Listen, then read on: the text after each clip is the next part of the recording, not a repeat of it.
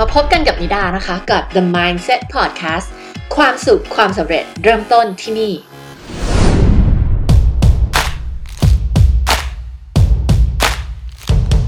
กับพอดแคสต์9 ตอนนี้นะคะนิดาจะมานำเสนอ Workshop Podcast Series นะคะ ซึ่งชื่อก็บอกอยู่แล้วนะคะ เป็น 9 ตอนที่มาจากเวิร์กช็อปของเราที่เราเคยจัดในกลุ่ม Facebook ของเรานะคะ ซึ่งเป็นเวิร์กช็อปสำหรับเจ้าของธุรกิจที่ทำธุรกิจด้าน Coaching Consulting หรือว่า Service Based Business นะคะ ที่ต้องการที่จะเพิ่มยอดขายสร้างผลกำไร 2-10 เท่าในปีนี้นะคะ อันนี้ก็เป็นพอดแคสต์ที่เรา นำเสียงมาจากเวิร์กช็อปสดๆ ที่เราจัดตอนนั้นนะคะ เพื่อที่จะมาให้ทุกคนที่เป็นแฟนๆพอดแคสต์ของเรานะคะ ได้รับประโยชน์จากการฟังเวิร์กช็อปทั้ง 9 วันนี้นะคะ ที่เราตัดให้สั้นลงจากเวิร์กช็อปจริงเนี่ยแหละนะคะ แล้วก็เหลือออกมาเป็น 9 ตอน 9 วัน อย่างที่เรารู้กันนะคะ เรามาถึงยุคที่การทำธุรกิจให้ประสบความสำเร็จเนี่ยไม่ใช่แค่การยิงโฆษณาออนไลน์หรือว่าปิดการขายอีกต่อไปแล้วนะคะ สมัยก่อนทำแค่นี้อาจจะประสบความสำเร็จได้ แต่ว่ายุคนี้ไม่ใช่ต่อไปแล้วนะคะ โลกยุคใหม่นะคะแล้วก็การแข่งขันที่มีมากมายเนี่ยบวกกับแนวความคิดแล้วก็พฤติกรรมของผู้บริโภคที่เปลี่ยนไปนะคะคุณจำเป็นต้องมีกลยุทธ์แบบใหม่ ขอเน้นเลยคุณจำเป็นต้องมีกลยุทธ์แบบใหม่ และเป้าหมายธุรกิจของคุณในปีนี้นะคะ มันจะต้องเกิดขึ้นจริง เพราะฉะนั้นคุณต้องมาเรียนรู้กลยุทธ์ Marketing Branding Sales แล้วก็ Mindset สำหรับการสร้างธุรกิจที่มั่งคั่งกับเรานะคะ ในเวิร์กช็อป9 วันนี้นะคะ ติดตามกันกับเวิร์กช็อป Podcast Series 9ตอน 9 วันทาง The Mindset Podcast วันนี้เรามาถึงตอนที่ 5 กันแล้วนะคะ Day 5 นะคะ ลุยกันต่อเลยค่ะกับเวิร์กช็อปวันที่ 5 ของเราค่ะ สวัสดีค่ะทุกคน สวัสดีค่ะ ต้อนรับเข้าสู่เวิร์กช็อป Day 5 กันแล้วนะคะ เราอยู่กันมาถึงวันที่ 5 แล้วนะคะ ขอแสดงความยินดีกับทุกๆคนนะคะ ที่อยู่กับเราสดๆทุกวัน แล้วก็ทั้งที่เข้ามาดูย้อนหลังทุกวันจนดูครบทั้งหมด 5 วันนะคะ เรามาลุ้นกันว่าใครจะอยู่กับเราครบทั้ง 9 วันกับเวิร์กช็อป 9 days ของเรานะคะกับ 8 figure expert business workshop นะคะ ขอต้อนรับทุกคนนะคะที่ได้อยู่ด้วยกันมาทุกๆวัน แล้วก็รวมทั้งที่เพิ่งเข้ามา เจอกันวันนี้เป็นวันแรกด้วยนะคะ ยินดีต้อนรับทุกคนเข้าสู่เวิร์กช็อปวันนี้นะคะ นาชอบเนื้อหาที่สอนในวันนี้มากนะคะ วันนี้เราจะมาพูดถึงเรื่องของเงินและความมั่งคั่ง ซึ่งเป็นสิ่งที่บางคนอาจจะไม่ชอบพูดเรื่องนี้อ่าเป็นเรื่องที่น่าสนใจมาก แล้วก็ถ้าหากว่าเราไม่ชอบพูดเรื่องเงิน เราอาจจะต้องมาเริ่มสังเกตว่าทำไมเราถึงไม่ชอบพูดเรื่องเงินนะคะวันนี้เราจะมาพูดถึงเรื่องของ mindset ที่มีต่อความมั่งคั่ง ความมั่งคั่งเนี่ยมันไม่ได้หมายถึงแค่เรื่องเงินนะคะ ความมั่งคั่งเนี่ยมันหมายถึงความมั่งคั่งของทุกสิ่งทุกอย่างที่อยู่ในชีวิตของเรา ชีวิตที่มั่งคั่งชีวิตที่อุดมสมบูรณ์นะคะ สุขภาพที่มั่งคั่งนะคะ ความสุขที่มั่งคั่ง อิสรภาพที่มั่งคั่ง ความรักที่มั่งคั่งที่ที่เรามีอยู่มากมายในโลกใบนี้นะคะ เราไม่ได้หมายถึงแค่เรื่องของเงินอย่างเดียว วันนี้นะคะเราจะมาพูดถึง mindset นะซึ่งมันเป็นเรื่องที่สำคัญมากๆ mindset คือกรอบความคิดความเชื่อของเรา ที่ถูกสร้างขึ้นมาจากเรื่องราวในอดีตเราไม่ได้เกิดมาด้วย mindset อันนี้ เมื่อเราเกิดมาแล้วนะคะ สังคม ครอบครัว พ่อแม่ พี่น้องเพื่อนฝูงโซเชียลมีเดียทุกสิ่งทุกอย่างที่เคยเกิดขึ้นกับเราในอดีต มันจะมีส่วนในการโปรแกรม mindset ของเรา ให้เรามีความคิดความเชื่อบางอย่าง เกี่ยวกับเรื่องต่างๆ ในชีวิตของเรา เกี่ยวกับเรื่องความสำเร็จ เกี่ยวกับเรื่องความสุข เกี่ยวกับเรื่องของเงิน เกี่ยวกับว่าเรารู้สึกว่าเราคู่ควรกับอะไรบ้าง ในโลกใบนี้ ซึ่งวันนี้เนี่ยต้องบอกว่าเป็นเรื่องที่เราจะมาคุยกันแล้วมันลึกมากเลยนะ เรื่องของ mindset แล้วลูกค้าทุกคนที่โค้ชกันนี้ได้อยู่เนี่ยนะคะถ้าเราเห็นว่าคุณมีอิชชูมีประเด็นกับเรื่องของ mindset น่าจะกล้าที่จะพูดออกมาตรงๆเลยเพราะว่านั่นแหละคือสิ่งที่จะทำให้คุณก้าวข้ามผ่านมันไปได้คือคุณต้องรู้ตัวก่อน และจะบอกว่าอย่างหนึ่งนะ เวลาที่ในไลฟ์ของเราเนี่ยเวิร์กช็อปเราจะใช้เพลงคาวดาวถูกไหมคะ และเชื่อไหมทุกครั้งที่เรามองไปแล้วแบบตัวเลขมันคาวดาวเก้าแปด เจ็ดสิ่งที่เรารู้สึกคือยังไม่พร้อมยังไม่พร้อมยังไม่พร้อมทุกครั้งเลย แล้วเมื่อกี้นาก็สังเกตคำพูดนี้เพราะว่าวันนี้นาจะมาพูดถึงเรื่องของคำว่ายังไม่พร้อม แล้วเราก็สังเกตว่าเออจริงทุกครั้งที่พอเวลาเราจะไลฟ์แล้วมันคาวดาวเนาะพอมันแบบสามสองยังไม่พร้อมยังไม่พร้อมยังไม่พร้อมแล้วยังไงล่ะยังไม่พร้อมแต่ต้องทำไงถูกไหมคะก็เป็นเรื่องที่ตลกดีเพราะเมื่อกี้ลองสังเกตว่าเออเราไม่เคยรู้สึกว่าเราพร้อมเลย และนั่นคือชีวิตจริงนะชีวิตจริงเราไม่เคยรู้สึกว่าเราพร้อมหรอก แต่คนที่ เชื่อว่าตัวเองจะทำสำเร็จ คนที่มี mindset แบบ 1%ที่เราพูดถึงตลอดเวลาเนี่ยคือกลัวไม่มั่นใจยังไม่พร้อมแต่ทำอันนี้คือสิ่งที่นเชื่อว่ามันเป็นสิ่งที่นาสำเร็จมาได้จนถึงทุกวันนี้ คือกลัวไม่มั่นใจ ไม่แน่ใจแต่ทำคือในโลกใบนี้จะมีคนที่แบบพูดว่าสิ่งที่ตัวเองต้องการในชีวิต คือแบบนี้แบบนั้น ฉันจะทำอันนี้ฉันจะทำอันนั้น ฉันจะตั้งเป้าหมายแบบนี้แบบนั้นชีวิตฉัน5ปี 10 ปีจะเป็นอย่างนี้ จะมีคนพูดอะไรแบบนี้เยอะแยะมากมายเลย ถูกไหมคะเวลาที่เราบอกว่าตั้งเป้าหมายซิทุกคนก็จะแบบวาดฝันของตัวเองว่าเห็นภาพของตัวเองเป็นแบบนี้ ถ้าต่างประเทศเขาจะมีการเซต New Year's Resolution กัน ก็คือทุกปีใหม่ฉันจะต้องตั้งเป้าหมายของฉันในปีหน้า ฉันจะทำอะไรใช่ไหมเดี๋ยวฉันจะลดน้ำหนักแล้วฉันจะไปฟิตเนสแล้วเออฉันจะหาเงินให้ได้เท่านี้เท่านั้น ฉันจะทำความฝันของฉันให้เป็นจริงใช่ไหมมกรามาเนี่ยไฟแรงมากๆเลยนะคะเขาเขาบอกกันว่าช่วงมกรานี่ฟิตเนสแน่นมากเลยเพราะทุกคนแบบฮึดกับ New Year's Resolution ของตัวเองพอกว่าจะถึงเดือนมีนาเงียบเลยค่ะ เงียบเลยค่ะ ทุกคนหายไปหมดละเพราะว่าอะไรคะเพราะว่าไปฟิตเนสมาแล้วทั้งหมด 2 ครั้งแล้วฉันยังไม่ผอมเลย ไปฟิตเนสมาแล้ว 3 ครั้งแล้ว six pack ฉันยังไม่ขึ้นเลย ไม่เอาละเลิกและคนส่วนใหญ่เป็นแบบนี้ในชีวิต คนส่วนใหญ่ถึงยังไม่สำเร็จในสิ่งที่ตัวเองต้องการค่ะ เพราะว่าเราลองเราลองทำแต่เราไม่ได้จริงจังกับมันนะแต่เราจะบอกให้ว่า ภายใต้พฤติกรรมนี้ที่เราเห็นที่เราไปไม่ถึงความสำเร็จ ในเป้าหมายต่างๆ ของเราเนี่ยทั้งหมดมันมาจากอะไรมันมาจาก mindset มันไม่ใช่เพราะเราไม่รู้วิธีการ เรารู้ไหมวิธีการลดความอ้วนต้องทำยังไงวิธีลดน้ำหนักต้องทำยังไงวิธีการมีสุขภาพที่ดีต้องทำยังไงเรารู้แต่ว่าสิ่งที่มันเป็นปัญหาสำหรับเราคือ mindset ความเชื่อบางอย่างที่เรามีต่อตัวเอง เราเชื่อว่าเราคู่ควรกับอะไรบ้างเราเชื่อว่าเราคู่ควรกับความสำเร็จไหมเราเชื่อว่าเราคู่ควรกับเงินจำนวนมากๆไหมซึ่งทั้งหมดเนี่ยมันจะมาจากอดีตของเราเราจะเล่าเรื่องของนาให้ฟังนะคะว่า คุณแม่ของนาเนี่ยแล้วก็คุณพ่อเนี่ยนะคะเขาก็ทำงานประจำกันมาตลอดชีวิตเลย เป็นคนที่ขยันมากๆ แล้วก็ทำงานมาก แล้วก็เก็บออมเงินเก่งมากๆ แต่เขาไม่มี mindset ของความเป็นเจ้าของธุรกิจเลยนักเติบโตมาด้วยทั้งคุณพ่อและคุณแม่ที่ไม่มี mindset ในเรื่องของการทำธุรกิจเลย และถ้าเราพูดถึงเรื่องของ mindset 99%กับ mindset 1% นะคะนั่นมาจากครอบครัวที่มี mindset แบบ 99%เลย ก็คือ mindset ที่แบบ อุ้ยเราต้องเก็บเงินนะ อุ้ยเงินหายากนะ อุ้ยเงินเนี่ยมันเป็นแบบ คือมันไม่ได้หามาง่ายๆนะ เราต้องใช้เงินแบบประหยัดต้องเก็บเงินเข้าไว้ ต้องเก็บเอาไว้ แล้วเขาไม่ได้มี mindset ลักษณะของการทำธุรกิจ หรือการลงทุน หรืออะไรแบบประเภทแบบนี้เลยนะคะ ดังนั้นนิดาเติบโตมาในสิ่งแวดล้อมที่เป็น mindset แบบ 99%และคนก็จะเข้ามาถามเยอะมากเลยว่า แล้วอยู่ก้าวข้ามผ่านจาก mindset แบบ 99%มาที่ 1%ได้ไง แต่ก็ต้องบอกว่ามันเกิดมาจากการที่นาอยู่ในวงการพัฒนาตัวเอง แต่ mindset เราไม่เปลี่ยนจนเราจ้างโค้ชจนเราเอาตัวเองไปอยู่ใน community ใน mastermind ที่แบบมีแต่คนที่เป็นแบบคนประเภท 1%เนี่ยที่มีกรอบความคิดแบบ 1%แล้วสามารถที่จะสร้างรายได้แบบคน 1%ในโลกใบนี้ มีชีวิตมีไลฟ์สไตล์มีคุณภาพชีวิตได้แบบคนที่แบบ 1%ในในโลกใบนี้ นั่นคือวิธีการที่นาก้าวข้ามผ่านมา คือการที่นามี mentor แล้วก็มีโค้ชแล้วทุกวันนี้ก็มีมีอยู่ 3 คนที่อยู่ในชีวิตนา นั่นคือสิ่งที่นาทำให้นาก้าวข้ามผ่านมาได้จริงๆแม้แม้จะโออ่านหนังสือพัฒนาตัวเองมาเยอะแยะมากมายนะคะแม้จะไปเข้าเรียนพัฒนาตัวเองจิตวิทยาอะไรต่างๆมากมายนาเชื่อว่าสิ่งที่เปลี่ยนแปลงชีวิตนิดาคือการที่นามีโค้ชเพราะคนที่เป็นโค้ชเขาจะพูดกับเราตรงๆว่าตอนนี้สิ่งที่มันเป็นปัญหาในตัวเราคืออะไร mindset ความเชื่อ อะไรที่มันผิดอยู่ที่มันสร้างผลลัพธ์ในแบบที่เราไม่ต้องการให้กับชีวิตเราอยู่ ตอนนี้อยากให้ทุกคนกลับมานึกถึงตัวเอง เหตุผลที่เราบอกตัวเองอยู่ว่าวันนี้เนี่ยเรายังไม่ได้มีชีวิตในแบบที่เราต้องการเนี่ยเราอาจจะคิดว่า เราไม่มีโอกาส เราไม่เก่ง เราไม่ดี เรายังสู้คนอื่นไม่ได้ เรายังไม่มั่นใจ เดี๋ยวเอาไว้ก่อนเป้าหมายนี้รออีกสักปี 2 ปีค่อยทำเราสะกดจิตบอกอะไรตัวเองอยู่ และน่าเชื่อเลยว่า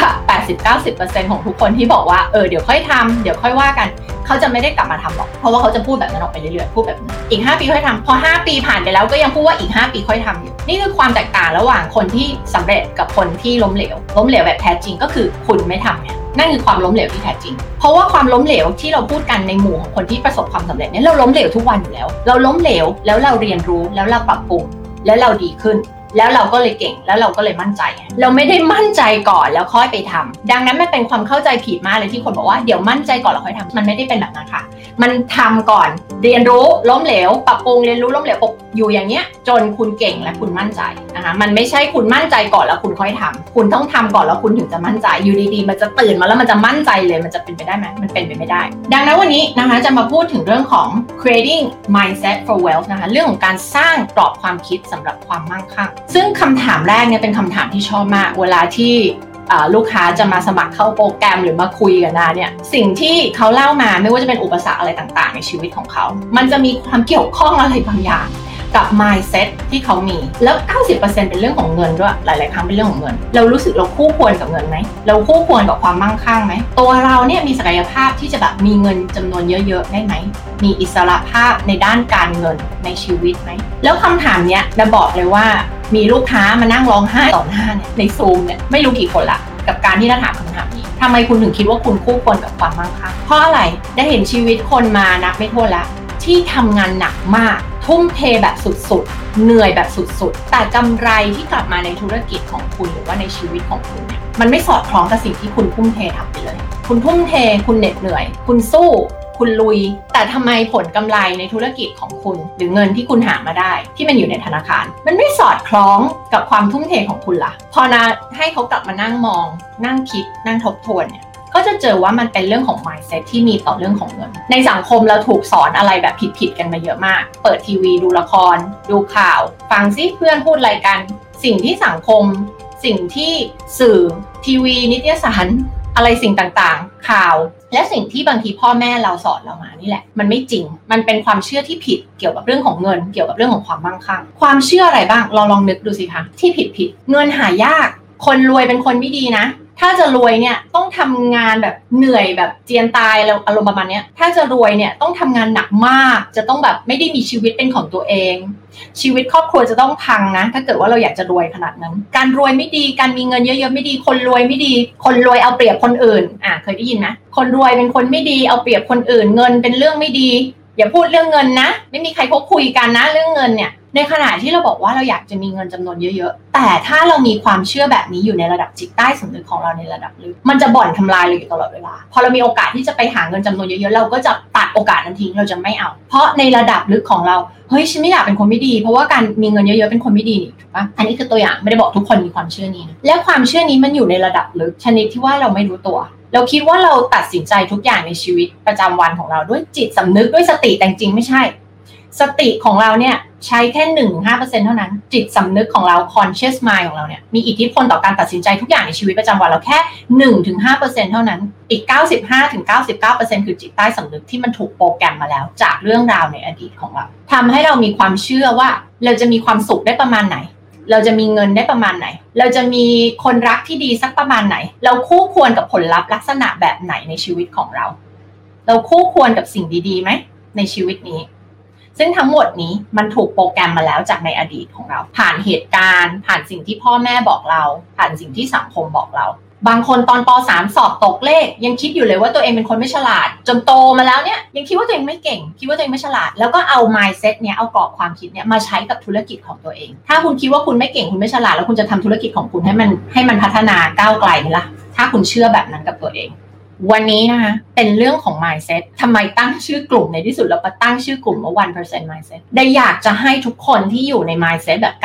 99%ก้าวข้ามผ่านมาอยู่ด้วยกัน ในฝั่งของ mindset แบบ 1%แล้วจะรู้ว่าตรงนี้มันเป็นอะไรที่ดีมากๆ เมื่อคุณข้ามผ่านมาแล้ว การอยู่ในฝั่งของ mindset 99%ไม่ได้ช่วยอะไรชีวิตคุณเลย ทีนี้เดี๋ยวจะมาพูดว่ามันแตกต่างกันยังไงนะเคยอยู่มาแล้วทั้งสองฝั่งนะถึงพูดได้ แล้วทุกวันนี้ต้องต้องบอกว่า ครอบครัวก็เป็นครอบครัวแบบไม่มีหัวธุรกิจเลย ไม่มี mindset แบบ 1%เลย เพราะฉะนั้นทั้งหมดเนี่ยนามาเรียนรู้ทั้งหมดนี้ด้วยตัวเอง แล้วก็ผ่านการมีโค้ชมี mentor เดี๋ยวจะมาพูดถึงเรื่องของ mindset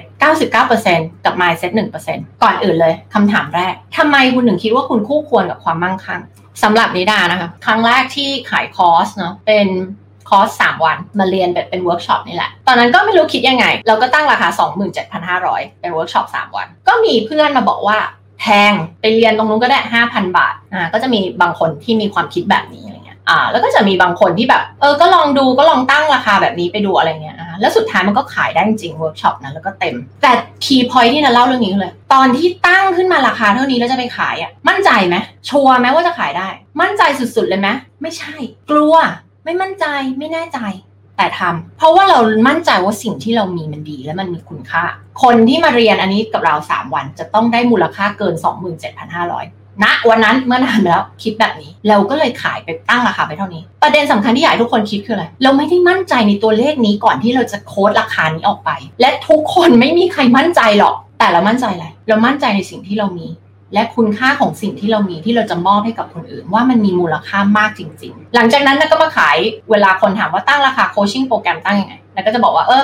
อย่าทำผิดพลาดแบบนี้นะนะเคยตั้งแบบเป็นเซสชั่นนับจำนวนครั้งแล้วขายเอานะแพ็กเกจแรกที่ขายคือราคา 4 2 0 0 0แล้วต่อมาก็เป็น 8 4 0 0 0 นะแล้วก็เป็นสองแสนเป็นหลายหลายหลายแสนนะจนทุกวันนี้ถ้าใครจะทำงานกันได้เดียวเดียวเนี่ยคือปีละสามล้านนะคะแล้วก็ปีหน้าราคาจะขึ้นแล้วเป็นสามล้านห้าถามว่าทุกๆ ครั้งที่เราขึ้นราคา ทุกๆ ครั้งที่เราโค้ดราคาไปเนี่ยมั่นใจไหมแน่ใจไหม มันไม่ใช่ เราไม่มั่นใจเราไม่แน่ใจ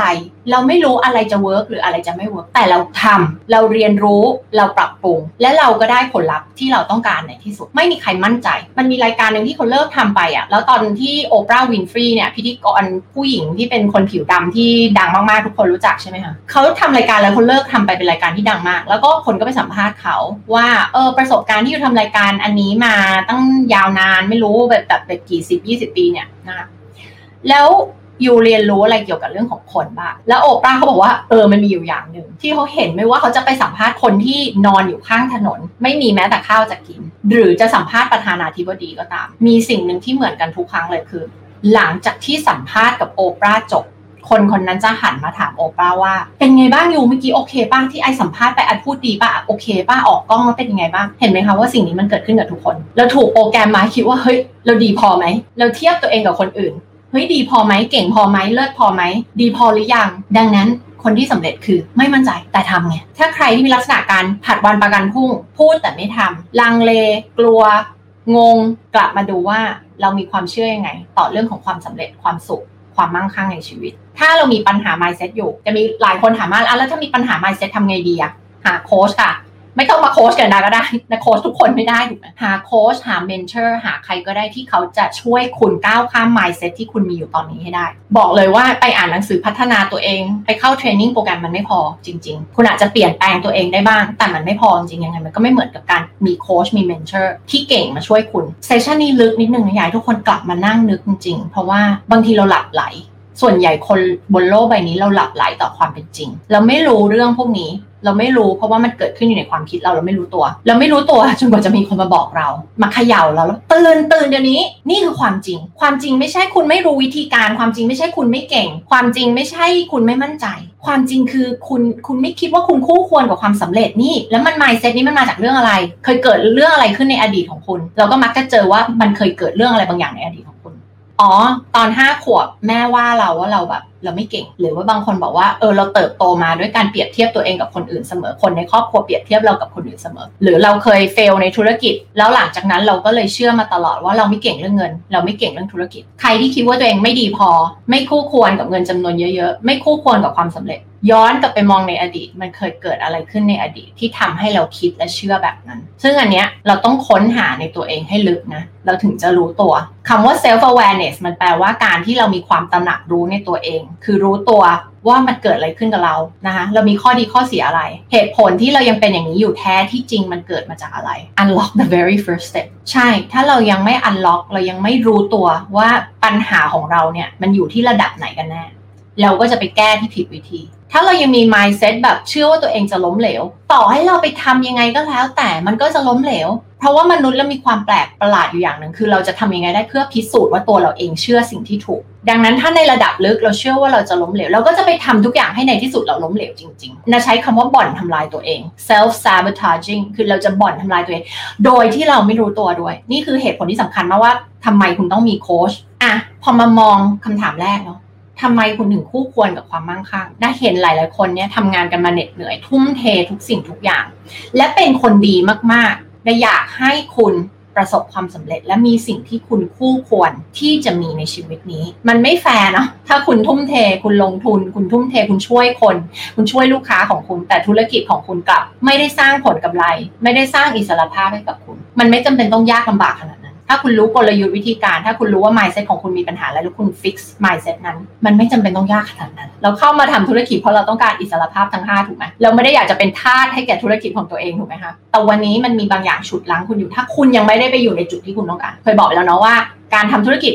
ถ้าเราอยู่ในระดับ 5 ล้าน 10 ล้าน 20 ล้าน 30 50ร้อยล้านพันล้านเรามี mindset คนละแบบกันเลย ถ้าตอนนี้คุณทำธุรกิจ 30 ล้านอยู่ คุณต้องการไปทำธุรกิจร้อยล้าน mindset อะไรที่มันฉุดหลังให้คุณยังอยู่ที่ 30 ล้านแล้วยังไปไม่ถึงร้อยล้าน ถ้าคุณยังไม่ได้เริ่มทำธุรกิจอะไรคือ mindset ที่ทำให้คุณยังไม่ได้ทำแล้ว mindset แบบไหนมันทำให้คุณเริ่มทำล่ะทำไมคุณถึงคู่ควร อยากให้ทุกคนนั่งเงียบๆแล้วลองคิดถึงคำถามนี้ทำไมคุณถึงคิดว่าคุณคู่ควรกับความมั่งคั่ง ยังไม่พูดถึงว่าแบบเชื่อไหมว่าจะมีความมั่งคั่งได้ไหมเชื่อไหมว่าจะสร้างรายได้จำนวนเยอะๆให้กับตัวเอง แม้ในอดีตจะมีใครบอกอะไรคุณก็แล้วแต่ แม้ในอดีตคุณจะเคยไปสร้างความเชื่ออะไรมาก็แล้วแต่ทำไมนะวันนี้คุณถึงเชื่อว่าคุณเนี่ยคู่ควรกับสิ่งเหล่านี้ จริง ๆ แล้วคุณคู่ควรกับสิ่งเหล่านี้สำหรับนิดาเนี่ย จะเป็นคนดีแต่กล้าพูดเลย มีใครไม่กล้าที่จะแบบออกมาบอกว่าตัวเองเป็นคนดีเป็นอะไรบ้างแบบรู้สึกอายที่จะชมตัวเอง สิ่งหนึ่งที่ได้อยากให้คนไทยและคนเอเชียทำคือหัดที่จะชมตัวเองให้มากยิ่งขึ้น แต่เรามีค่านิยมบางอย่างในสังคมเอเชียหรือคือแบบอย่าอย่าชมตัวเองนะแต่เรากลับทำอะไรเรากลับเปรียบเทียบตัวเองว่าเราไม่ดีพอเราไม่เก่งพอ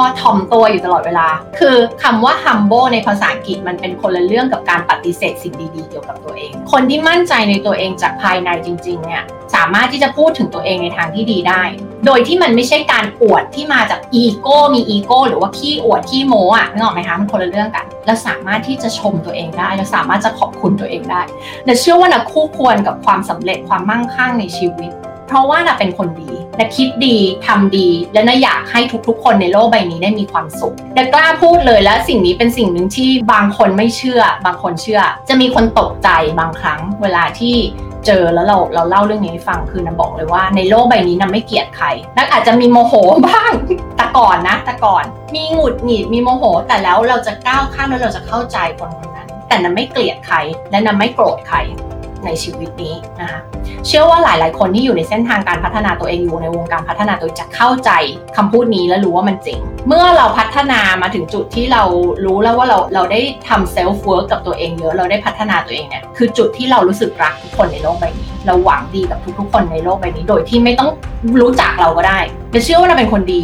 เราเป็นคนสู้เป็นคนอดทน เป็นคนพูดจริงทำจริง เป็นคนทุ่มเทกับทุกๆ สิ่งที่ทำเป็นคนที่เก่ง เป็นคนที่มีทักษะหลาย ๆ อย่าง เป็นคนที่มีอะไรดีๆ หลายอย่างที่จะมอบคุณค่าให้กับคนอื่น มีสิ่งที่จะสามารถช่วยลูกค้าของเราแก้ปัญหาต่างๆ ได้เยอะแยะมากมาย แล้วนางก็ทุ่มเททำสิ่งนี้นะคะชนิดที่หลายๆ คนไม่ยอมทำเรามีความแคร์ลูกค้าของเรา นะใส่ใจลูกค้าของเราทำในสิ่งที่ชนิดที่ว่าคนน้อยจำนวนน้อยที่จะยอมทุ่มเทขนาดนี้ นี่คือเหตุผลทั้งหมด ที่นาเชื่อว่านาคู่ควรนะคะกับความมั่งคั่ง กับความสำเร็จกับความสุขในชีวิต แล้วสำหรับทุกๆคนล่ะอยากให้ทุกๆคนได้คิดแล้วก็คิดให้ลงไปให้ลึกในใจของตัวเองว่าทำไมคุณถึงคู่ควรกับความมั่งคั่ง ทำไมคุณถึงคู่ควรกับความสำเร็จ ความมั่งคั่งในที่นี้มันหมายถึงมั่งคั่งหลายๆอย่างที่เป็นสิ่งที่ดี ในภาษาไทยที่เราบอกว่าอ่อนน้อมถ่อมตัวคือเราต้องไม่ชมตัวเอง ถ้าใครชมเราเราต้องปฏิเสธ อันนี้จริงๆมันไม่ใช่ความหมายของคำว่า humbleness คือแบบ humility humbleness ในภาษาอังกฤษเนี่ยเราสามารถชื่นชมตัวเองได้ เรารู้ว่าเราเก่งอะไร เรารู้ว่าเรามีข้อดีอะไร แต่ในขณะเดียวกันเนี่ย เรามองว่าทุกๆ คนมีความเป็นคนเท่า ๆกัน เราไม่ได้อยู่เหนือกว่าคนอื่น เราไม่ได้ยิ่งใหญ่และสำคัญไปกว่ามนุษย์คนอื่นบนโลกใบนี้ อันนี้คือคำว่า humble ที่แท้จริงนะมันคือทัศนคติของการที่แบบคุณเป็น CEO แล้วคุณไม่ได้มองว่าคุณสำคัญไปกว่าแม่บ้านที่ทำงานอยู่ในบริษัท แล้วคุณไม่ไม่ทำตัวแบบอีโก้หรือว่า หรือว่าสำคัญตัวว่าตัวเองสำคัญกว่าคนอื่น อันนั้นนะคือตรงข้ามกับ humble นะดังนั้นเราสามารถที่จะ humble ได้เราแวลูคนทุกคนทุกคนเท่ากัน ทุกคนมีคุณค่าเป็นคนเหมือนกัน และเราก็สามารถที่จะรับรู้สิ่งดีๆ ที่เรามีได้นะคะชื่นชมตัวเองได้ทำไมคุณถึงคิดว่าคุณคู่ควรกับความมั่งคั่ง ทุกคนต้องแบบค้นหาให้ลึกในใจนะว่าทำไมคุณถึงคิดว่าคุณคู่ควรกับความมั่งคั่งในชีวิต ทีนี้เราจะมาดูกันว่า ที่เราพูดกันถึงบ่อยๆ คือเรื่องของ mindset 99%กับ mindset 1%มันแตกต่างกันยังไง ต้องบอกว่าทำไมเรียกว่า mindset 99%ก็เพราะว่าคน 99%ในโลกใบนี้มี mindset แบบ 99%ส่วนคน 1%ในโลกก็จะมี mindset แบบ 1%ในที่นี้อาจจะมีทั้งคนที่มี mindset 1%อยู่แล้วอาจจะกำลังก้าวข้ามผ่านมาอยู่อย่างช้าๆ จาก 99 มาที่ 1 บางคนอาจจะแบบเออฉันอยู่ใน 99 ตอนนี้แหละ ยังไม่ค่อยขยับเลย เราอยู่ในที่ที่แตกต่างกันเนาะแต่จุดหมายเราคือที่เดียวกัน เราค่อยๆ ไป คุณอยู่ตรงไหนมันไม่มีผิดไม่มีถูกนะคะ เราทุกคนนะอยากให้ทุกคนก้าวข้ามผ่านมาอยู่ใน mindset ของ 1%ได้ mindset 1%มันมีความแตกต่างกันยังไง เวลาที่นะคะนนึกถึงลูกค้าหลาย ๆ คนที่แบบเอ้ย ต้องการจะพัฒนาธุรกิจของตัวเอง แต่ต้องลงทุน อะยกตัวอย่างเลยโคชชิ่งโปรแกรม ต้องลงทุนมาเข้าโคชชิ่งโปรแกรม mindset แบบ 99%บอกอะไรคะ อุ้ยแพง เป็นค่าใช้จ่าย อุ้ยเปลือง อุ้ย เอาเงินจำนวนนี้ไปซื้อรถดีกว่า เพราะว่าเขามองทุกอย่างเป็น expense อ่าลองสังเกตตัวเองมาเป็นแบบนี้หรือเปล่า พอเราจะต้องลงทุนอะไรบางอย่าง เรามองว่ามันเป็น expense ถ้าเราอยู่ฝั่ง 99%เราจะมองว่ามันคือ expense มันคือค่าใช้จ่ายต้องจ่ายเงิน เงินมันออกไปจากตัวเราอีกละ เงินมันออกไปจากตัวเราอีกละ แล้ว มันเป็นอะไรที่ประหลาดอย่างคือมนุษย์เราถูกโปรแกรมมาว่า อย่าให้เงินหลุดออกไปจากตัวเรา คือเราต้องเก็บเงินเอาไว้เก็บเงินเอาไว้เก็บเงินไว้เก็บกระดาษที่เป็นเป็นกระดาษเนี่ยต้องเก็บเอาไว้เก็บเอาไว้เก็บไว้เราถูกโปรแกรมมาแบบนี้ต้องเก็บเอาไว้ต้องเก็บเอาไว้ วันก่อนเนี่ยเดี๋ยวไปห้างมันเป็นวันวันที่สิบเนาะเป็นวันหยุดแต่เราไม่รู้ว่ามันเป็นวันหยุดเราก็เลยไปที่ห้างไปซื้อของ แล้วทางเข้าที่จอดรถมันมีอยู่สองทาง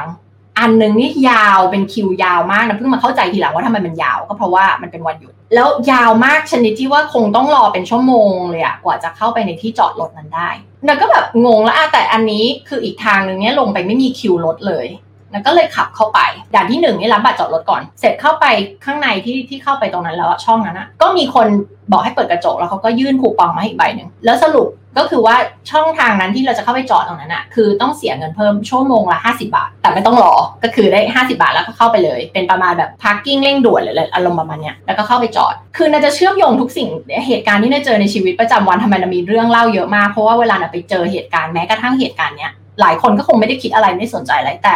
สิ่งที่ได้คิดทันทีเลยแล้วคิวที่อยู่ข้างนอกที่เขาอยากรอกันยาวเหยียดเนี่ยทำไมเขาถึงไปอยู่ในคิวนั้นนะเพราะน่าเชื่อเลยนะว่าอย่างน้อยอะค่าตัวของคนทุกคนเนี่ยเกินชั่วโมงละห้าสิบาทถูกไหมที่เราเสียเวลานั่งรออยู่ในรถนั่นนะแล้วแล้วเขาบอกว่าน่าจะเป็นชั่วโมงกว่าจะได้เข้าไปในตึกอะในที่จอดรถอะเท่ากับว่าคุณไม่ยอมเสียห้าสิบาท แต่คุณยอมเสียเวลานั่งอยู่ในรถ ค่าน้ำมันค่ารถสร้างมลภาวะ แล้วก็เสียเวลาของตัวเองอยู่ในนั้นรถนั้นนะชั่วโมง ซึ่งเราเข้าใจว่าโอเค เดี๋ยวเข้ามาจอดอะมันอาจจะจอดหลายชั่วโมงมันอาจจะไม่ใช่ห้าสิบาทถูกไหมมันอาจจะแบบ อันนั้นก็พยายามคำนวณในความคิดเนาะสมมติจอดสักห้าชั่วโมงห้าชั่วโมงสองร้อยห้าสิบาท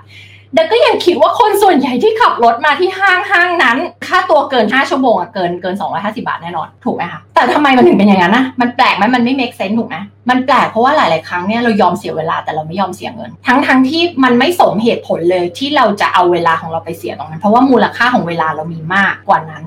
สิ่งที่เจ้าของธุรกิจควรที่จะเก็บมากที่สุดและเห็นคุณค่ามากที่สุดคือเวลา ไม่ใช่เงิน เพราะเงินเนี่ย เงินมันมันมันเสียไปแล้วมันได้กลับคืนมาได้ถูกไหมนะเงินที่คุณจ่ายไปเนี่ยมันได้กลับคืนมาได้แต่เวลาคือสิ่งที่คุณสูญเสียไปแล้ว คุณไม่มีทางกลับมาได้ เวลาทุกวินาทีที่คุณสูญเสียไปแล้ว คุณเอากลับมาไม่ได้อีกต่อไปแล้ว คุณซื้อกลับมาไม่ได้ต่อไปแล้ว เนี่ยคือเรื่องที่นักคิดได้เลยจากแค่เหตุการณ์ที่จอดรถอันนั้น แต่แล้วมันมันสะท้อนกลับมาเนาะว่าแบบเออทำไมคนส่วนใหญ่ถึงจะไปรอ เพราะว่ากลัวที่จะเสียเงินจำนวนนี้ แล้วมันก็เลยแบบเออทำให้เรานึกไปถึงเรื่องอื่น ๆ ในชีวิต เรื่องอื่น ๆ ในเรื่องของการลงทุนในเรื่องของธุรกิจ หลายหลายคนมันกลับไปที่วันแรกที่พูดจังเลยนะข้อผิดพลาดอันดับหนึ่งของคนคือ ฉันจะทำเองฉันจะเหมาเองฉันจะทำทุกอย่างเองเพราะว่าฉันไม่อยากเสียเงินไปจ้างคน ไม่อยากไปจ้างผู้เชี่ยวชาญมาช่วยฉันฉันจะทำเอง แต่คุณลืมไปว่าคุณทำเองมันไม่ได้ฟรีนะคุณใช้เวลาหมดไปเท่าไหร่กับการเรียนรู้เพื่อที่จะทำสิ่งนั้น แล้วก็ไม่รู้จะทำได้ดีด้วยหรือเปล่าถูกไหมเพราะมันเป็นสิ่งที่คุณไม่ถนัดเทียบกับคุณไปจ้างผู้เชี่ยวชาญมาช่วยคุณคุณจะมี shortcut ร่นระยะเวลาตรงนั้นลงไปให้สั้นลง แต่คุณไม่คุณยอมเสียเวลา แต่คุณไม่ยอมเสียเงิน มันมาจากการที่มนุษย์เราเนี่ย ถูกโปรแกรมมาว่าต้องเก็บเอาไว้ ไม่อยากเสียเงิน ถ้ามีเหตุผลจะต้องเสียเก็บเอาไว้เก็บเอาไว้เก็บเอาไว้ mindset 99%มองทุกอย่างเป็นค่าใช้จ่าย แต่เมื่อคุณข้ามมาฝั่ง1%เมื่อไหร่แล้ว คุณจะมองว่ามันคือการลงทุนฉันลงทุนอันนี้ ไปแล้วฉันได้ return investment กลับมาเป็นอะไร ฉันลงทุนไปจ้างโค้ชคนนี้ราคาเท่านี้แล้วเนี่ยผลที่กลับมาคืออะไรชีวิตฉันดีขึ้น ความสำเร็จในชีวิตฉันมากมากยิ่งขึ้น ธุรกิจของฉันเติบโตมากยิ่งขึ้น ฉันมีความสุขมากยิ่งขึ้นใช่ไหมเรามองว่าเราลงทุนไปแล้วเราได้อะไรกลับมา นี่คือความแตกต่างนะถ้า 99%มองว่านี่คือค่าใช้จ่าย ถ้าฝั่งของ 1%มองว่านี่คือการลงทุนลงทุนแล้วได้อะไรกลับมา ทุกทุกครั้งที่จะต้อง จ่ายค่าอะไรก็แล้วแต่เราจะมองว่ามันมันลงทุนไหมมันได้อะไรกลับมาหรือว่านี่คือการสร้างหนี้สินให้กับตัวเอง นี่คือไปซื้อสิ่งที่ไม่ได้สร้าง value ให้กับตัวเองนะ mindset หนึ่งเปอร์เซ็นจะมองว่าเนี่ยนี่ใช่ investment ไหมนี่ใช่การลงทุนไหม สิ่งนี้เมื่อฉันลงทุนไปแล้ว มันทำให้ชีวิตฉันดีขึ้นหรือเปล่านะนี่นี่คือความแตกต่างที่หนึ่งอันที่สอง mindset แบบ 99%จะใช้ชีวิตอยู่บนความกลัว กลัวไม่แน่ใจไม่มั่นใจมันจะเป็นอย่างนี้ไหมมันจะเป็นอย่างนั้นไหมอยู่กับความแบบ กลัวในความไม่แน่ใจว่าอนาคตมันจะเป็นยังไง เอ๊ะถ้าฉันไปลองทำสิ่งนี้ ถ้าฉันไปลองทำธุรกิจแล้วมันจะดีไหมอะแล้วก็วนอยู่กับความคิดนี้อะอันนี้คือ 99%ทำยังไงก็ได้ให้เราอยู่บนความมั่นคงแน่นอน แม้ไอ้ความมั่นคงแน่นอนนั้นเราจะไม่ happy เหมือนหลายๆคนอยากจะลาออกจากงานประจำแต่ยังยึดไอ้งานประจำของเราไว้เพราะอะไรคะมันคือสมองส่วน survival mode ที่มนุษย์เราทุกคนมีนะ ทุกคนมีมันคือสมองส่วนที่ทำให้เราอยู่ใน safe zone อยู่ในที่ปลอดภัยของเราทำให้เราไม่เอาตัวเองไปเสี่ยงอันตราย มันคือสมองส่วน survival mode ของเราหรือที่หลาย ๆ คนเราเรียกว่าแบบสมอง 2 ล้านปี เพราะมันมีมาตั้งแต่ยุคโบราณละสมองอันนี้ สัตว์ทุกชนิดจะมี แต่สมองส่วนที่มีแต่ในมนุษย์นะเราเรียกว่า visual brain สมองส่วนที่สามารถตั้งเป้าหมายได้ สมองส่วนที่สามารถเห็นความเป็นไปได้ จินตนาการเห็นอนาคตที่สดใสได้ อันนี้มีแต่มนุษย์ที่มี และนั่นน่ะเราใช้สมองส่วนนั้นเวลาที่เราคิดจะทำอะไรที่ยิ่งใหญ่ เวลาที่เราอยากจะไปเริ่มธุรกิจ เวลาที่เราตั้งเป้าหมายใหญ่ๆให้กับตัวเอง เราใช้สมองส่วนนั้น แต่ไอ้สมองส่วนไหนที่มันฉุดเราคะคือไอ้สมอง survival mode ส่วนแรกที่ดึงเรากลับมาแล้วแบบเดี๋ยวเดี๋ยวเดี๋ยวจะทำได้เหรอเดี๋ยวเดี๋ยวเดี๋ยวอันตรายกลัวอย่าอย่าไปทำนึกภาพออกไหมคะแล้วมันก็เลยเกิดอาการที่ก้าวหนึ่งก้าวไปข้างหน้า ถอยหลังกลับมาสามก้าวก้าวหนึ่งก้าวฉันอยากไปทำอันเนี้ย อันนี้คือเป้าหมายของฉัน ฉันรู้ว่า ฉันคิดว่าฉันทำได้ ถอยหลังกลับมาสามก้าวพ อไอ้สมอง survival สมองที่พยายามจับเรากลับมาอยู่ในที่ปลอดภัย มันจับเราถอยหลังกลับมาสามก้าวเอาใหม่เอ้ยแต่ฉันคิดว่าฉันทำได้นะก้าวไปหนึ่งก้าวยังไงแล้วก็ถอยหลังกลับมาสามก้าววนเวียนอยู่อย่างเงี้ยนะเห็นแพทเทิร์นของคนที่เป็นแบบนี้มันไม่รู้เท่าไหร่แล้ว mindset แบบ 99%คือใช้ชีวิตอยู่บนความกลัวลังเล ส่วน mindset แบบ 1%คือใช้ชีวิตอยู่บนความกล้าหาญ courage คุณจะอยู่ฝั่ง fear หรือคุณจะอยู่ฝั่ง courage นะนั้นไม่เคยเห็นมีใครตัดสินใจอยู่บนความกลัวแล้วตัดสินใจได้ดีเลยสักคนนึง เมื่อไหร่ก็ตามที่เราตัดสินใจบนความกลัว เรามักจะตัดสินใจผิดเสมอ แต่คนที่ตัดสินใจจะไม่คิดว่าเขาตัดสินใจผิดนะ แล้วก็จะดึงตัวเองกลับไปยังไงอยู่ในพื้นที่ความปลอดภัย ทีนี้เรารู้กันอยู่แล้วนะคะ ในวงการพัฒนาตัวเองว่า การพัฒนาตัวเองไม่สามารถเกิดขึ้นในพื้นที่ปลอดภัยได้คำว่าพื้นที่ปลอดภัยหรือว่า comfort zone ก็คือ ที่ที่คุณได้ทำอะไรแบบเดิมๆใช้ทักษะแบบเดิมๆคิดแบบเดิมๆทำแบบเดิมๆอยู่ในที่ที่ตัวเองรู้ว่าตัวเองสำเร็จแน่นอนร้อยเปอร์เซ็นต์อะเพราะว่ามันอยู่ที่เดิมไงมันเคยทำมาแล้วมันสำเร็จมาแล้วใช้ทักษะเดิม การพัฒนาตัวเองเกิดขึ้นได้แค่ในพื้นที่ที่คุณก้าวออกมาจากคอมฟอร์ตโซนนั้น ออกมาจากพื้นที่ปลอดภัยนั้น คุณถึงจะได้พัฒนาตัวเอง คุณถึงจะได้เป็น better version ของตัวเอง คุณต้องก้าวออกมาเท่านั้น ถ้าเรามี mindset แบบ 99% เราจะไม่ไว้ใจตัวเอง มันจะสืบเนื่องมาจากเมื่อกี้อีกว่าเรากลัวแล้วเราก็ไม่ไว้ใจตัวเองว่าเราจะแบบเราจะทำได้ไหมอะมันจะได้ไหมอะกลัวลังเลงง แต่คนที่มี mindset แบบ 1%จะไว้ใจตัวเอง ไม่ใช่ไม่กลัว แต่เขาไว้ใจตัวเองว่าแบบเฮ้ยมันต้องมีทางไปได้ มันต้องทำได้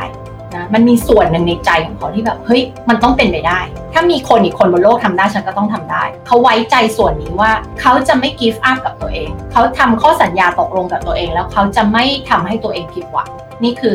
1%ส่วนฝั่งเนี้ยคิดว่าตัวเองจะทำให้ตัวเองผิดหวัง ฉันตั้งเป้าแล้วฉันก็ไม่ทำแล้วฉันก็เลยล้มเหลว เขาเคยมี pattern แบบนี้อยู่ซ้ำๆจนเขาเชื่อว่าเดี๋ยวเขาก็ต้องทำให้ตัวเองล้มเหลวอีก เขาก็เลยไม่ไว้ใจตัวเองนึกออกไหมคะ ฝั่ง mindset 99%มองเห็นแต่ข้อจำกัด ฉันทำธุรกิจสำเร็จไม่ได้หรอก เพราะว่าโอ้มี list ยาวเหยียดเลยเพราะฉันไม่เก่งเพราะฉันไม่มั่นใจเพราะฉันเคยล้มเหลวเพราะฉันไม่ดี เพราะฉันสู้คนนี้ไม่ได้เพราะฉันสู้คนนั้นไม่ได้เพราะฉันไม่มั่นใจ เพราะฉันกลัว เพราะฉันเอองานฉันยุ่งเพราะฉันไม่มีเวลา เพราะฉันไม่มีเงินลงทุน เพราะว่าพ่อแม่บอกว่าฉันไม่เก่งก็จะมีลิสต์ยาวเหยียดเลยแต่ mindset 1%จะคิดอีกแบบหนึง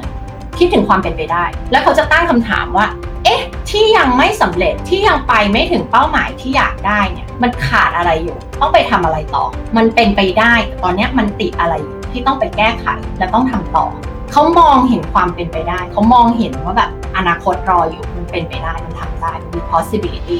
ฝั่งนี้มองเห็นอะไรโฟกัสที่ limitation ข้อจำกัดทำไมถึงไม่ได้ทำไมถึงไม่ได้ แล้วก็สะกดจิตตัวเองอยู่ตลอดเวลาทำไมถึงไม่ได้ทำไมถึงไม่ได้ ฝั่งนี้บอกว่าทำไมมันถึงได้ทำไมมันถึงทำได้มันต้องทำได้สิ เห็นไหมคะว่าพอเรามีกรอบคิดคนละแบบกันแบบนี้เนี่ยมันไม่แปลกเลยที่ผลลัพธ์มันจะต่างกัน ถ้าเราอยู่ฝั่งนี้เราก็จะมีผลลัพธ์แบบ 99% ที่คนในโลกมีกันก็คือคน 99%ของโลกเนี่ยมีผลลัพธ์แบบนี้ ถ้าเรามี mindset แบบ 1%เราก็จะได้ผลลัพธ์ชนิดที่ว่ามีแค่คน 1%ในโลกใบนี้แหละที่สามารถที่จะมีได้ และในอเมริกาเราไม่รู้สถิติของไทยแต่ในในอเมริกาไทยเองก็คงเหมือนกันในอเมริกาเนี่ยมีเศรษฐีเขาเรียกว่า millionaire เนาะถ้าเราเรียก millionaire ก็คือ 30 ล้านขึ้นไปสามารถหารายได้ 30 ล้านต่อปีได้เนี่ยเกิดขึ้นเยอะแยะมากมาย เหตุผลเป็นเพราะอะไรหลักๆ เลยคือโลกของดิจิตอลโลกของออนไลน์ทำให้คนสามารถที่จะหาเงินได้โดยที่ตัวเองไม่ได้ต้องแบบ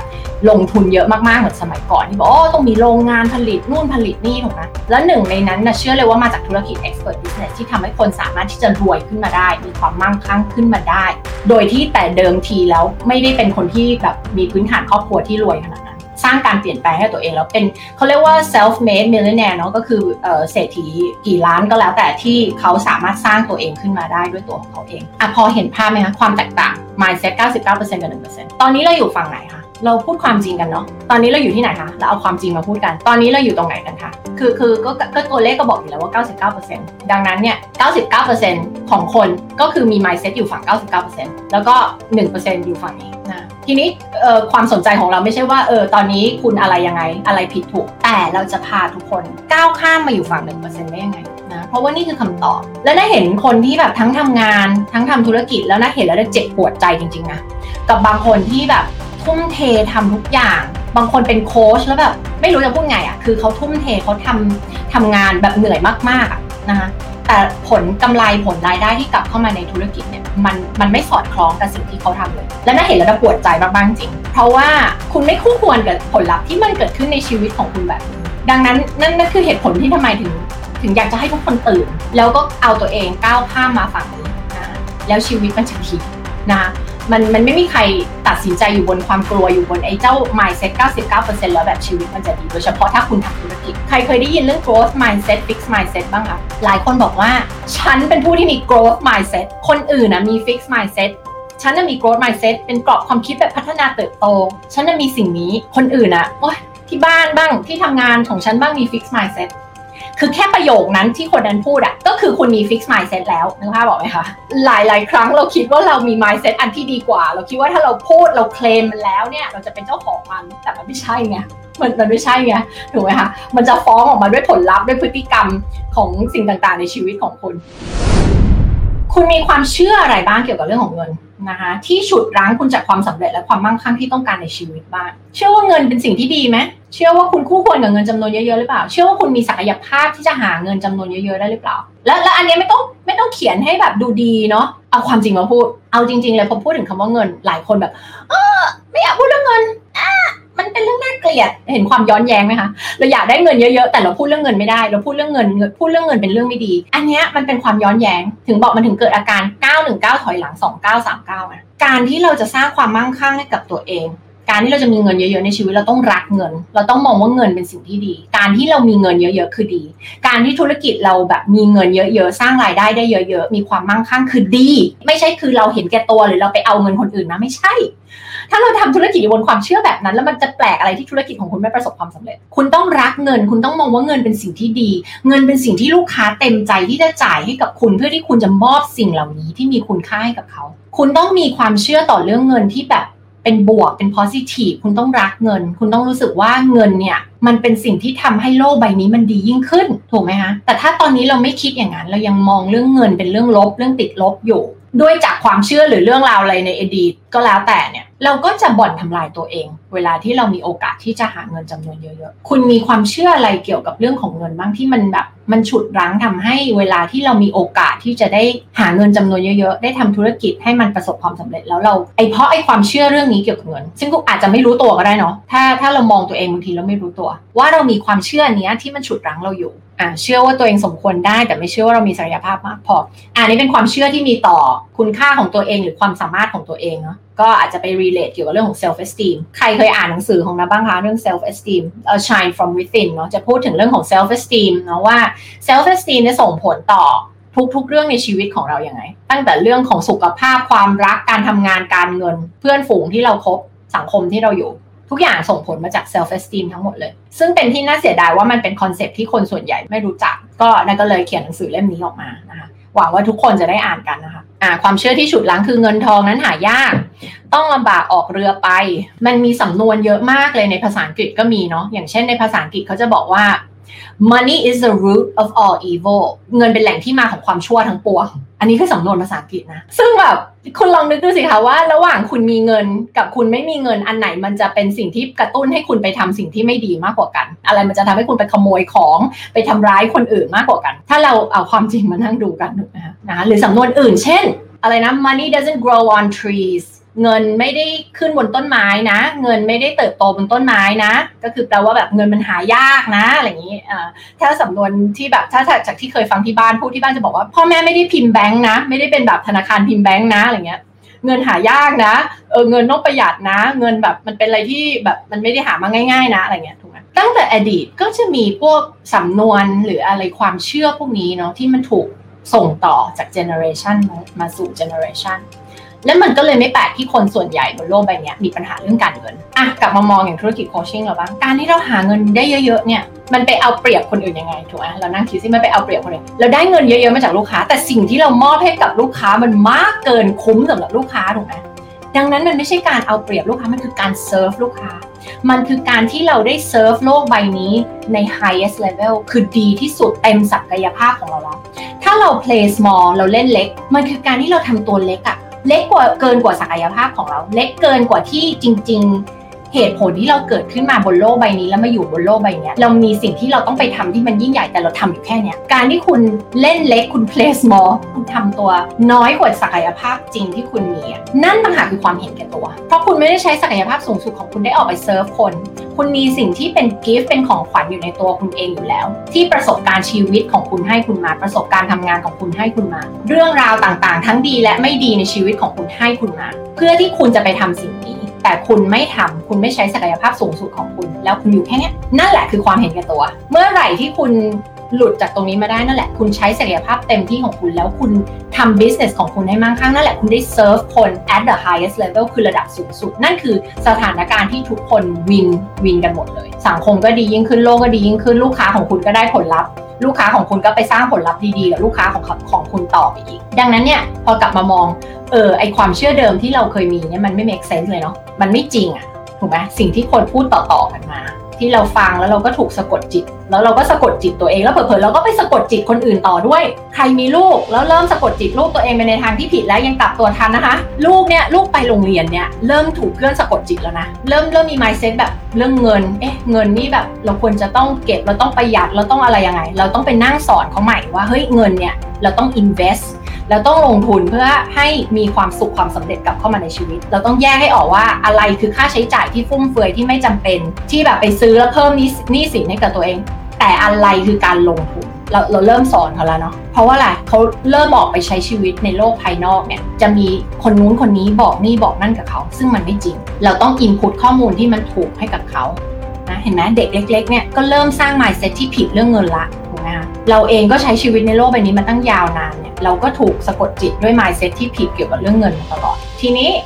ต่อไปก็คือเขียนความจริงความจริงคืออะไร ความจริงของความความเชื่อเมื่อกี้ที่มันไม่จริงอะ มันเป็นความเชื่อที่ไม่จริงใช่ไหมแล้วความจริงคืออะไรอืมการลงทุนในธุรกิจต้องมีเงินทุนเยอะๆ สายป่านต้องยาวถึง อะ ความจริงของข้อนี้คือ เฮ้ย เด็ก 8 ขวบที่อยู่ใน YouTube แล้วแบบ ไม่ได้ลงทุนอะไรยังสามารถสร้างช anel ขึ้นมาแล้วมีเงินได้เป็น 10บสล้านได้ถูกไหม expert business หลายๆอันก็คือลงทุนน้อยมากไม่ได้ต้องมีสายป่านยาวถูกไหมนี่คือความจริงนะความจริงคือการที่เรามีเงินมากแปลว่าเราได้ช่วยคนมาก มันโคมันมันมีความสัมพันธ์กันยิ่งธุรกิจของคุณมีความมั่งคั่งมากเท่าไหร่ นั่นแปลว่าคุณได้ช่วยคนเยอะมากขึ้นเท่านั้น และเมื่อมี cash flow เข้ามามีความมั่งคั่งเข้ามาในธุรกิจของคุณทำให้คุณมีกำไรเยอะๆเนี่ยยิ่งทำให้คุณมีเงินจะมาอัปเกรดทำให้ business ของคุณดียิ่งขึ้นทำให้ service ของคุณดียิ่งขึ้น แล้วก็ไป serve คนจำนวนได้เยอะขึ้นอีกเมื่อคุณมีความมั่งคั่งเท่าไหร่ใครชอบทำบุญก็คุณทำบุญคุณช่วยเหลือคนเท่าไหร่ก็ได้แล้วไงทีเนี้ยเพราะว่าคุณมีความมั่งคั่งเข้ามาในธุรกิจ ดังนั้นยิ่งธุรกิจของคุณมีความมั่งคั่งมากเท่าไหร่คุณยิ่งสามารถจะทำความดีได้มากยิ่งขึ้น คุณสามารถจะช่วยคนได้มากยิ่งขึ้น เห็นไหมคะนี่คือความจริง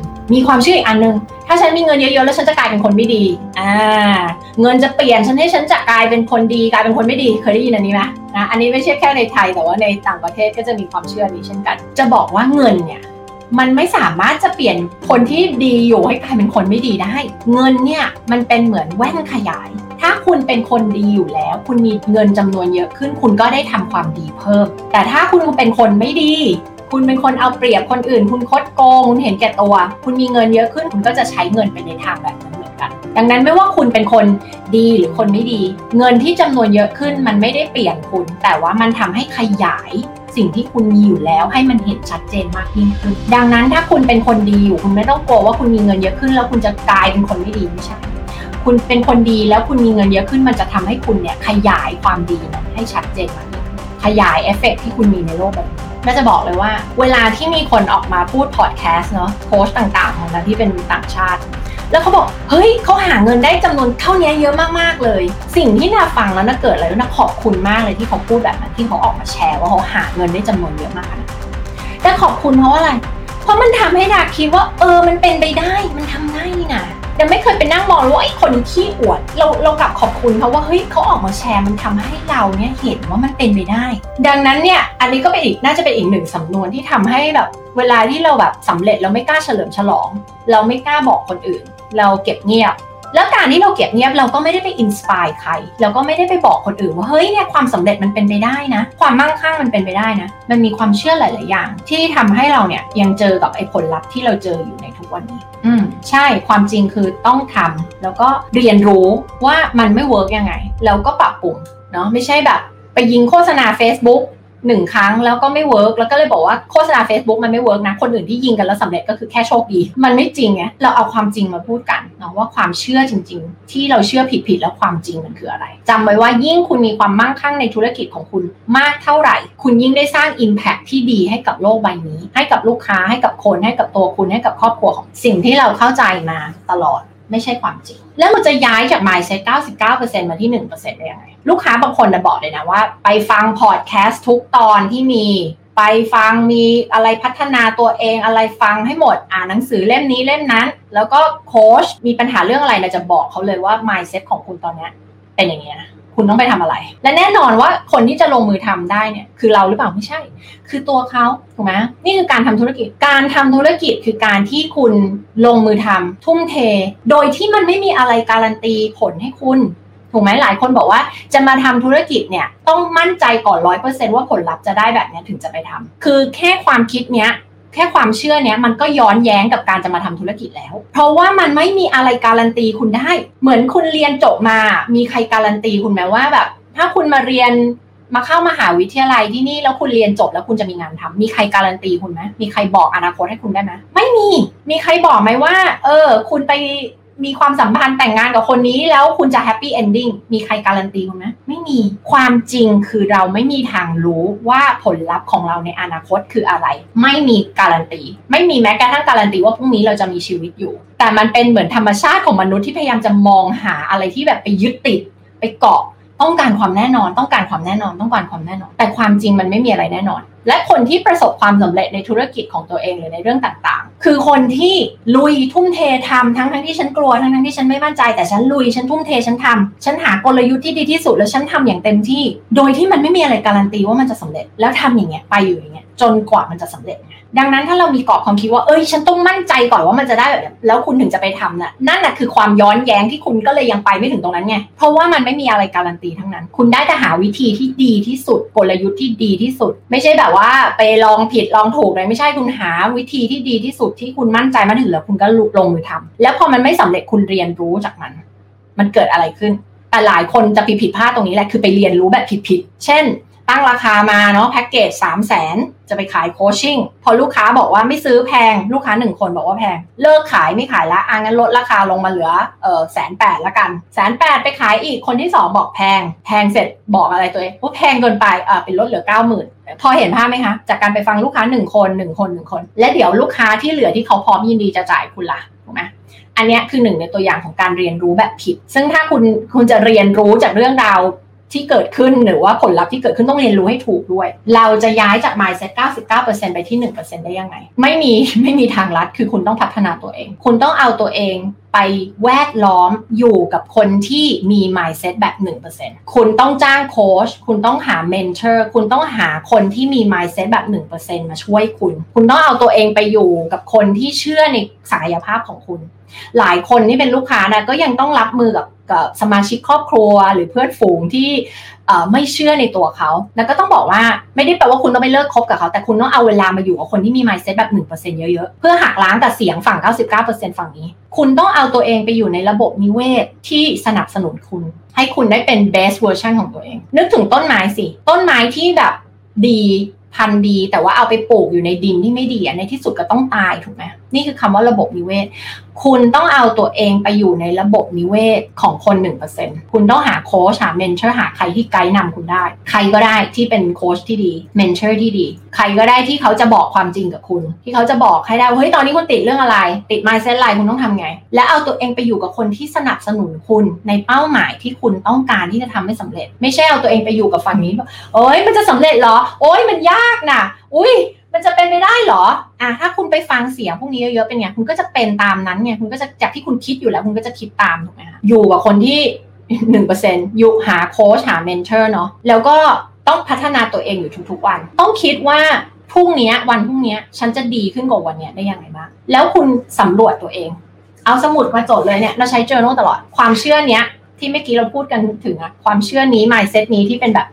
99%ที่มันไม่เวิร์กสำหรับเราตอนนี้มันมีอะไรบ้าง แล้วเราจะทำอะไรบ้างเพื่อจะจัดการกับไอ้ mindset อันนี้หรือความเชื่อผิดๆเหล่านี้ เราจะทำยังไงเพื่อจะย้ำเตือนตัวเองว่า เอ้ย อันนี้มันไม่ใช่นะ เวลาเราจะตัดสินใจอะไรบางอย่าง เราจะทำไงเราตัดสินใจบน mindset 1%อร์เซ็นต์อยู่อยู่กับคนที่มี mindset 1%หาคนที่เป็น mindset 1%ไกด์นำเราได้นะคะอยู่กับคนที่สนับสนุนเราหมั่นพัฒนาตัวเองอยู่ตลอดเวลาทุกๆวันทุกๆวันทุกๆวัน มองว่าเอ้ยพรุ่งนี้ฉันจะดีขึ้นกว่าวันนี้ได้ไง mindset พรุ่งนี้ฉันจะดีขึ้นกว่าวันนี้ได้ไงแล้วก็ลงมือทำอันนี้จะเป็นเนื้อหา นะคะของวันนี้ ทีนี้ตอนนี้นะคะจะมาพูดถึงเรื่องของกลุ่มโปรแกรม หลังจากที่ทุกคนตอนนี้เรายังไม่จบจบเวิร์กช็อปนะคะ แต่ว่าวันนี้เราจะประกาศเกี่ยวกับกลุ่ม coaching โปรแกรมที่เราเปิดนะคะ ซึ่งเป็นโปรแกรม OTM แต่ไม่ใช่แบบเดี่ยว แต่เป็นแบบกลุ่ม ถ้าใครจะเข้าแบบ one on one ก็บอกได้นะคะอ่าน่าจะน่าจะรับได้อยู่อีกประมาณ 3 ท่านสำหรับปีนี้ตอนนี้จะมาพูดถึงเรื่องของกลุ่มโปรแกรมก่อนนะคะ กรุ๊ปโปรแกรมของเราหรือว่าโปรแกรม OTM คือโปรแกรม 1 ปี ทุกๆ คนเนี่ยอยู่ด้วยกันมาตั้งแต่วันที่วันแรกละ หลายคนได้คุยกันแล้วสนใจเข้าโปรแกรม แล้วก็คุยกันแล้วนะคะบางคนเตรียมลงแล้วนะคะวันแรกเราพูดถึงเรื่องของ strong why เหตุผลที่ยิ่งใหญ่ในการที่คุณต้องทำธุรกิจอันนี้สำเร็จ ถ้าคุณมีเหตุผลที่ยิ่งใหญ่ที่ต้องทำธุรกิจอันนี้ให้สำเร็จ คุณก็จะไปทำให้มันสำเร็จจริง เพราะว่าคุณมีเหตุผลที่ยิ่งใหญ่มากพอ แล้วพูดถึงกลุ่ม niche market นะคะกลุ่มตลาดเฉพาะที่คุณต้องการจะเข้าไปเจาะนะคะแล้ว gap ใน market คืออะไร แล้วคุณจะไปเติมเต็ม gap อันนี้ได้ไง ชนิดที่ว่าไม่มีใคร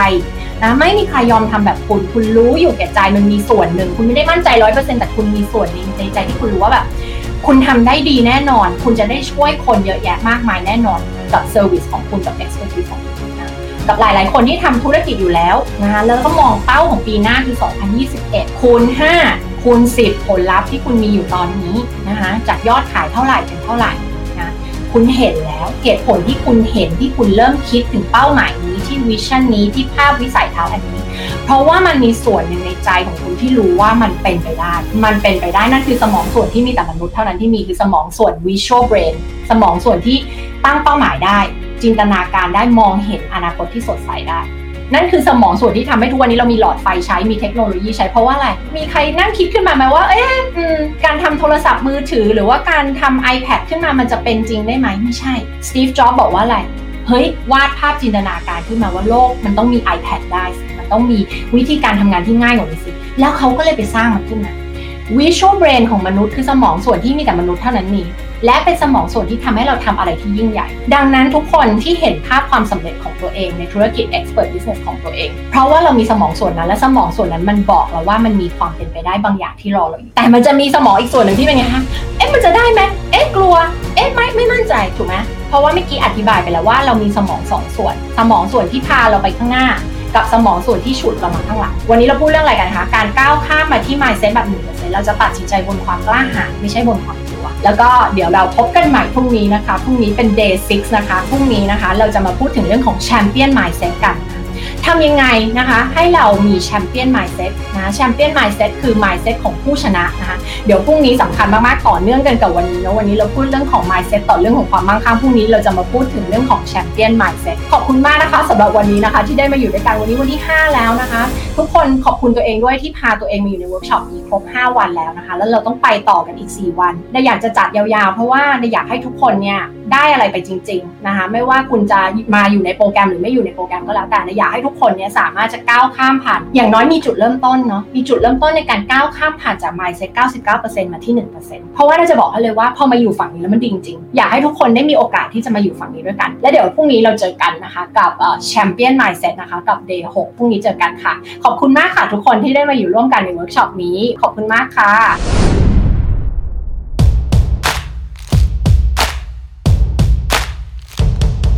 เป็นไงบ้างคะ ชอบ part ไหนของเวิร์กช็อปวันนี้มากที่สุดคะ ส่งข้อความมาแชทกับเราได้นะคะ ส่วนใหญ่นิดาจะใช้เวลาอยู่ที่ Instagram นะคะกับโคชนิดา Official นะคะ ส่ง DM ข้อความมาคุยกับนิดาได้เลย หรือว่าส่งข้อความมาทางเพจโคชนิดาทาง Facebook ก็ได้นะคะ แล้วก็อย่าลืมฟังเวิร์กช็อปพอดแคสต์ซีรีส์ให้ครบทั้ง 9 ตอน 9 วันนะคะ และสำหรับเจ้าของธุรกิจ Coaching Consulting และ Service Based Business ที่สนใจสมัครเข้าร่วมโปรแกรม OTM โปรแกรม Business Coaching and Consulting 1 ปีเต็มนะคะ ที่เราจะมาโคชคุณมา train คุณนะคะ แล้วก็ให้คำปรึกษากับคุณนะคะ ในเรื่องของกลยุทธ์ธุรกิจ การตลาด branding และการขายนะคะสำหรับธุรกิจ Expert Business ถ้าคุณอยากจะเข้าร่วมโปรแกรม OTM นะคะแชทมาคุยกันกับเราได้เลยค่ะที่ Line at NLP Life Mastery ค่ะ แล้วพบกันนะคะ